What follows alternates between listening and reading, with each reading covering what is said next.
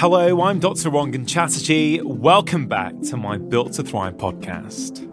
So far this week, I've been talking about the way our lives have changed over the past two years has negatively impacted that amazing happiness that we feel when we're with others.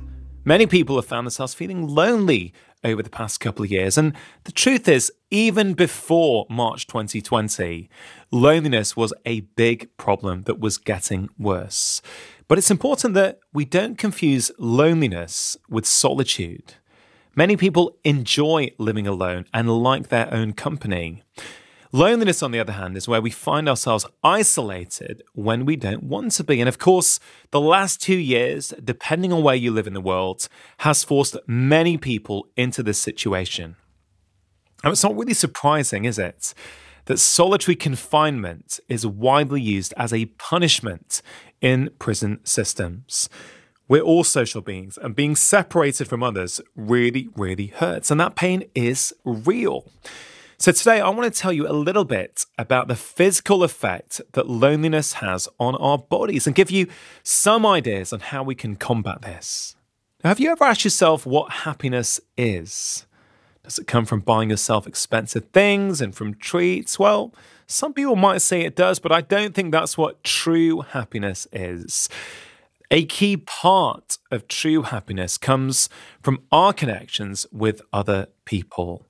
And in my medical practice, I've seen time and time again that people really struggle to be truly happy and content with their lives if they are disconnected from others. And the science backs this up completely.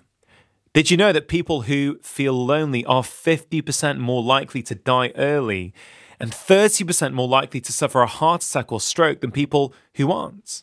Did you know that a feeling of isolation is now thought to be as harmful to your health as smoking 15 cigarettes a day?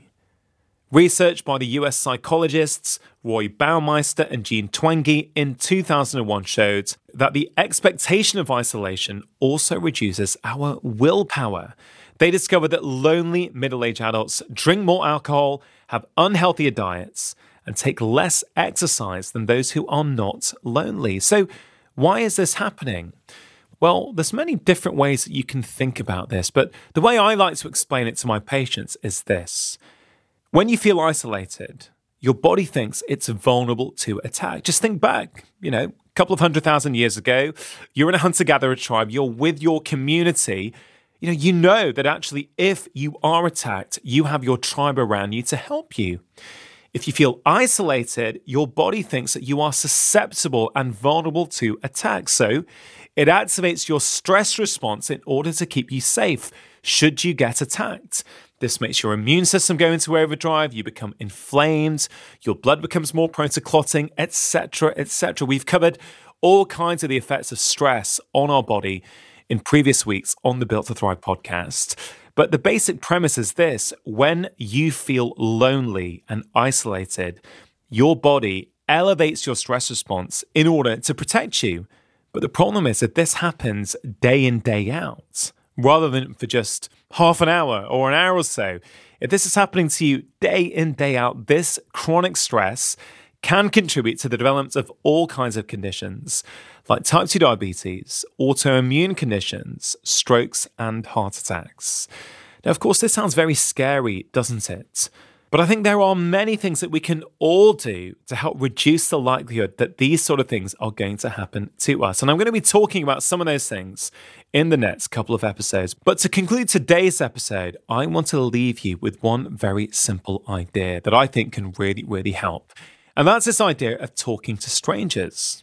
Of course, we all want these deep, meaningful relationships, and they are very, very important. But we also know from the research that little nods, smiles, and exchanges with people, whether it's the the postman, the Amazon delivery driver, the barista at your local cafe, these things give you a shot of positivity and happiness that lasts for the entirety of the day. Of course, extroverts will naturally feel able to do this, but even if you identify as an introvert, wherever you currently are, just try and expand that zone of comfort just a little bit because it really does make a difference.